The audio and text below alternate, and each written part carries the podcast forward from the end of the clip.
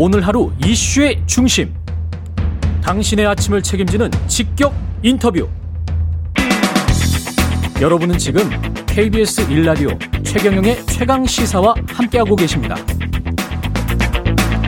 법률권 단일화 논의가 빠르게 진행되고 있습니다. 어제 열린민주당 서울시장 후보인 김진애 의원이 단일화를 위해 의원직을 사퇴한다고 밝혔는데요. 민주당과 단일화 방식과 시기를 두고 의견이 엇갈리면서 막판 단일화를 이룰 수 있을지 관심이 모아지고 있습니다. 김진애 의원 연결돼 있습니다. 안녕하세요. 네, 안녕하십니까. 김진애 후보로 불러주십시오. 네, 네. 김진애 후보님. 네. 의원직을 사퇴하셨습니다. 어, 지난 저 2월 달에 박영선 후보가 좀 늦게 출마를 하면서 경선 일정을 3월 1일로 하는 걸 보고 그때부터 이제 각오를 하고 다 해놨습니다. 아, 뭐 예상대로 예. 네, 예상대로 3월 8일이 의원직 사퇴 기일이니까 그 전에 그냥 후딱 해치우자 이런 얘기를 그동안 단일화 협상 과정에서 해왔기 때문에 예. 그 그거는 안 되겠다. 그래서 지난주에 사퇴 선언을 할까 하다가 경선이 진행되는 과정에서 조금 그건 보기 안 좋을 것 같아서 경선 끝나고 어저께 사퇴 선언을 한 것입니다. 이게 지금 반드시 이겨야 되겠다는 사퇴 선언인가요? 아니면 어떻게 봐야 될까요?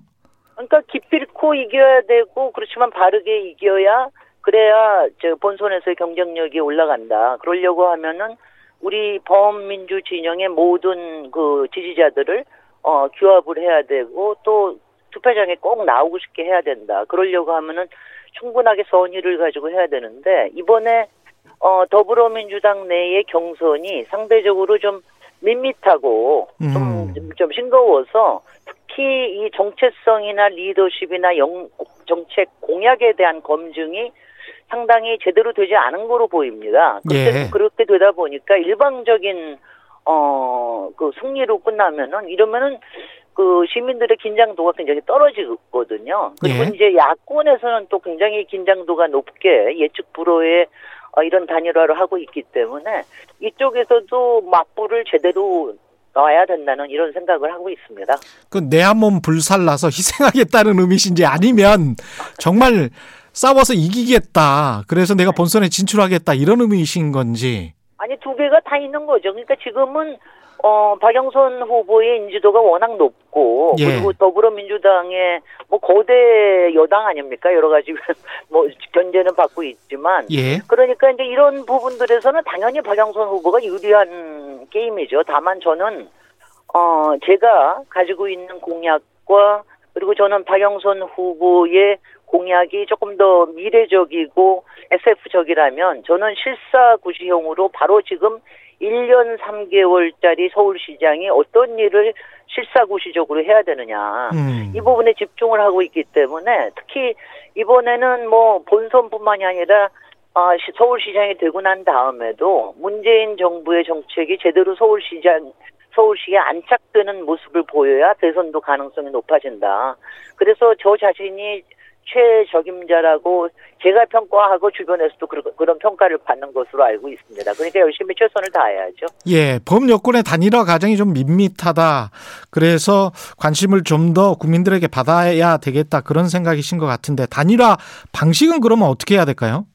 어, 저는 그래서 저기 제가 저 3월 8일부터 그 후보 등록일 18일 전까지 약 10일 정도의 여유가 있지 않습니까? 네. 그러니까 이번 주일에 그 방식을 저 합의를 해서 다음 주일부터 한 열흘간에 하자. 음. 왜냐하면 예전에 10년 전에 박영선, 박원순 단일화 때 그때 한 열흘 정도로 해가지고 상당히 성공적인 단일화를 이뤄냈습니다. 예. 그래서 이제 그런 모델을 보고서 하자 이런 생각을 하고 있습니다. 그 3월 8일에 원래 단일화가 끝나야 되는데 국회의원직을 사퇴를 안 하려면 18일까지 하자. 그러면 열을 벌기 위해서 국회의원직 3년을 지금 포기를 하신 거예요. 3년 2개월입니다만. 3년 2개월. 제가 국민 국민들께 또 저를 보내주신 당원들께 굉장히 송구스럽습니다만은 예. 그만큼 이번 서울시장 선거가 굉장히 중요하다라는 저의 어, 의지에 의한 결단이라고 봐주십시오. 예. 네. 지금 그 평가 방식은 10년 전에 박원순, 박영선 단일화 방식, 그게 이제 시민평가원단, 배심원단, 선거인단 뭐 이런 거죠? 그렇죠. 그게 3대 3대 4 이렇게 해가지고 했는데요. 예. 그 토론 대심원단과 어 그 뭐 일반 여론 시, 시민 선거인단 여론조사도 포함이 될 거고요. 예. 그리고 당원들의 평가도 왜냐하면 이 당원들의 평가가 꼭 있어야 되는 것이 음. 저도 더불어민주당 당원들의 마음을 얻어야 되고 마찬가지로 예. 박영선 후보도 마찬가지로 얻어야 되기 때문에 음. 이런 좀 성의 있는 과정이 필요하다고 생각이 듭, 듭니다. 그러니까 아, 일종의 컨벤션 효과가 있어야 된다. 이런 아 말씀. 그러면 이 컨벤션 그리고 토론 방식도요. 예. 어, 그게 앉아서 각본대로 하지 말고 음. 자유 토론하고 주도권 토론해서 그 저기 서 저는 standing 토론하자고 제가 제안을 했는데요. 예. 그러니까 여성 둘이 정말 이 박영선 후보나 김진애 후보가 뭐 괜찮지 않습니까? 사실 그 모습이 서서 예. 수트로 쫙 빼입고 예. 어 이러고서 하면은 트럼프 바이든 저리 가라 할 정도로 시청률이 폭발할 겁니다. 그러니까 이런 게 필요하다는 저는 얘기입니다. 이렇게 한번 네. 멋지게 좀 해보자. 공약 검증이나 아까 그 이런 것에는 관, 저 자신이 있으신 것 같은데 박영선 후보의 공약을 SF적이다 이렇게 말씀을 하셨다는 거는 말씀하신다는 거는 약간 좀 실현 가능성이 낮다. 지금 당장은 뭐 이런 말씀이신가요? 지금 당장 실현 가능성뿐만이 아니라 예. 뭐 향후에도 가령 뭐 무슨 재앙이 와서 지- 지구에 말로가 생기지 않는 한은 불가능한 얘기고요. 뭐 저는 저는 그렇게 SF 영화에서나 나올 수도 있는 그게 항상 대항을 상정한 거 아닙니까? 예. 그러니까 서울이 그런 거 아니야? 서울은 지금의 땅과 예. 지금의 사람과 지금의 삶과 그다음에 그동안 우리가 많이 갖춰온 어 여러 가지 인프라들을 잘 활용해서 그래서 제가 이번에 대표 공약이 진짜 개발을 하면서 역세권 미드타운을 만들자. 음. 이거는 307개의 지하철역 주변이 예. 제대로 저활용 개발 안 되고 제대로 저활용되기 때문에 여기에다가 제대로 개발을 하면 주택 공급이나 공공임대뿐만이 아니고요.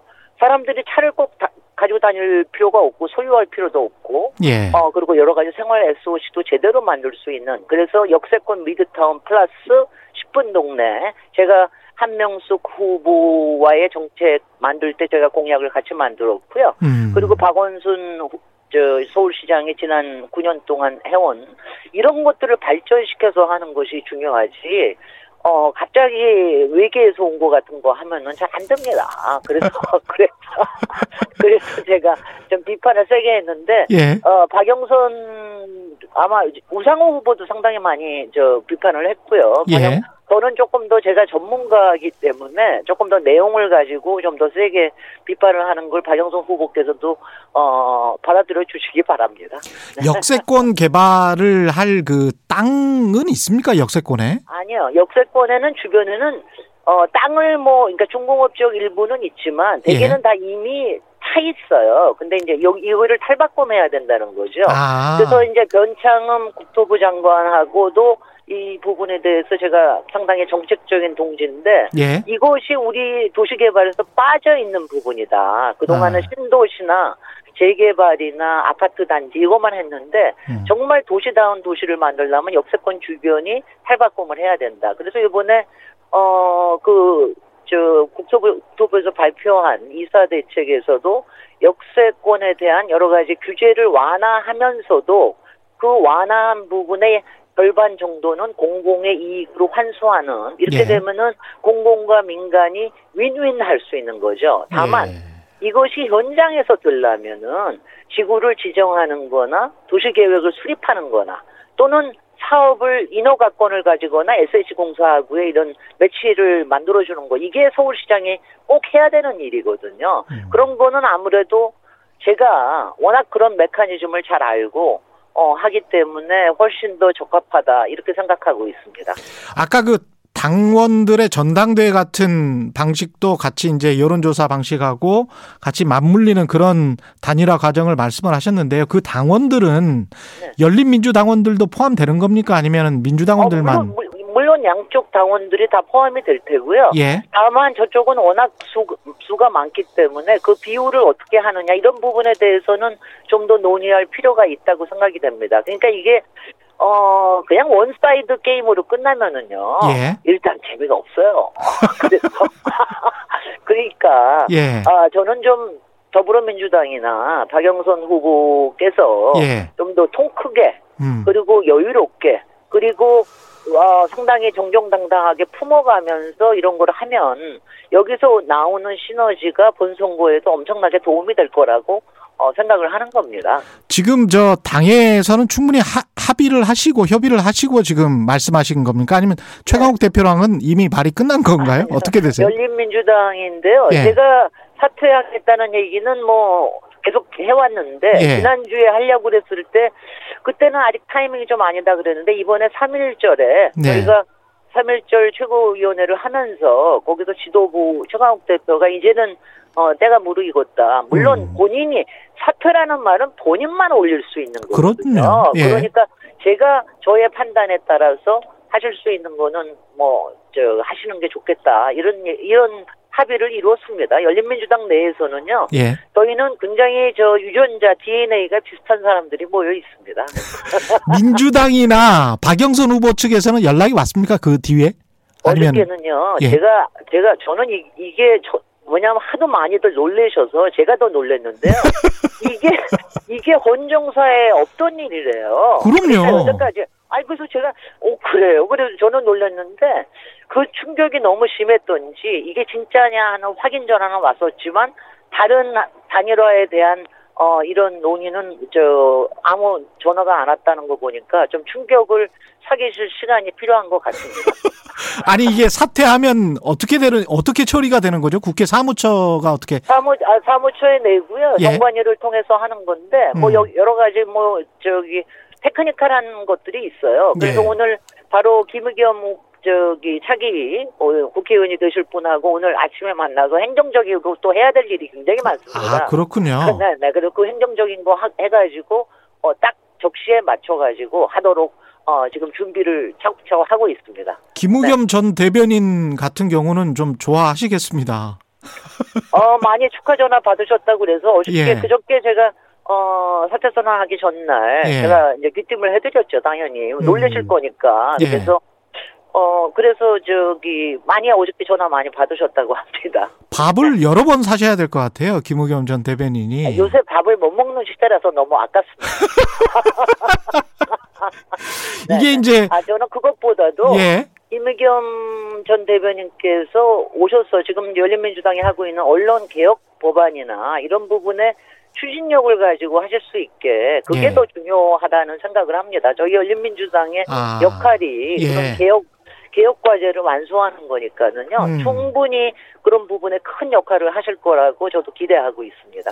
제가 있는 예. 제가 있는 거 보- 제가 국회에서 했던 거는 좀 유쾌하면서도 웃음을 주면서도 뼈를 때리는 역할이 많았는데 예. 김미겸 우리 저기 의원님은 좀 어, 진중하시고 굉장히 예. 품격이 높으시고 하니까 음. 아마 또또 다른 열린민주당의 모습을 보여줄 수 있을 것 같습니다. 김우겸 전 대변인은 언론 개혁 쪽으로 그러면 만약에 네. 만약에 그 후보님이 안 되면 네. 예? 박영선 후보와 해서 안 되면 그러면 네. 뭐 하실 거예요? 아 저는 원래 할 일이 많은 사람이라는 걸잘 아실 테고요. 예. 아 저는 왜냐하면 저는 열린민주당의 원외가 되는 거니까 원외 열린민주당은 원외에서도 굉장히 많이 활동을 참여를 하거든요. 예. 근데 적어도 적어도 내년 대선이 있을 때까지는 제가 그동안도 쭉 해왔던 것처럼 여러 가지 인플루언서로서의 역할 음. 이런 것들을 뭐 충분히 저는 할 수 있다고 생각을 합니다. 예. 네. 훨씬 더 자유롭게 일할 수 있다 그런 그렇지만- 말씀이신 것 같기도 하네요. 그렇지만 그렇지만 이렇게 끌, 끌어내지 마시고 제가 서울시장이 되는 것이 예. 서울 시민들과 서울시와 아 그리고 대한민국 국민과 문재인 정부를 위해서 베스트라는 거를 꼭 알아주십시오. 그게 최고다. 예. 네. 박영선은 차선 정도다 이렇게 말씀하시는 건가? 아 그거는 제가 평가를 안 하겠습니다. 조종은 의원은 끝까지 가겠다라고 했던 것 같은데 그 막판에 약간 좀 완주사를 번복을 한 것 같습니다. 어떻게 보십니까? 그래서 조종훈 시대전환과 저희하고 해서 8일까지 끝내자. 예. 저희는 3자 단위라는 게 말도 안 되고 음. 그거는 이제 시대전환은 원래부터 더불어시민당에서부터 출발한 거기 때문에 예. 더불어민주당이나 마찬가지다. 그 다음에 저희는 8, 8일까지는 도저히 끝낼 수가 없다. 음. 그랬기 때문에 그쪽에서 어떤 거를 하시든가는 그쪽의 선택이니까는요. 예. 저는 조정훈 위원님이 이번에 서울시장 공약으로 가지고 나오신 게 서울시장 공약이라기보다는 국가적인 과제를 가지고 나오셨어요. 주 4일제라든가 1인 가구 배려라든가. 그래서 저는 국회에 남으셔서 그런 국민적, 그런 정책에 대해서 국민적 공감대를 형성하셔서 대선에 필요하시다 그러면 대선에 출마하시는 것도 나쁘지 않다 이런 생각을 합니다. 예. 네. 지금 상황에서 범 여권이 서울시장 이길 수 있다라고 생각하세요? 판세는 어떻게 좀 아십니까? 아직은 팽팽하지 않습니다. 팽팽하다. 팽팽하니까 이게 예. 중간에 어떤 그 돌발 변수들이 생길지 모르고 예. 어 지금 한 달한 열흘 정도 남았는데 아직 예. 아직 굉장히 많이 남은 겁니다. 예. 그렇기 때문에 어 뭐 하나하나 열과 송을 다, 다해서 임해야 될 것 같습니다. 알겠습니다. 앞으로 또 저 최강 시사 많이 출연해 주시기 바랍니다. 시간도 아무래도 네, 제, 남으실 것 별명이- 같아서. 예. 그러실 거 아니고요. 예. 서울 어, 서울시장이 되면 아, 서울시장 되셔서 또 서울시장이 되면은 처음으로 인터뷰 해드릴게요. 아유, 네, 그렇게 고맙습니다. 하겠습니다. 열린민주당 김진애 의원이었습니다. 고맙습니다.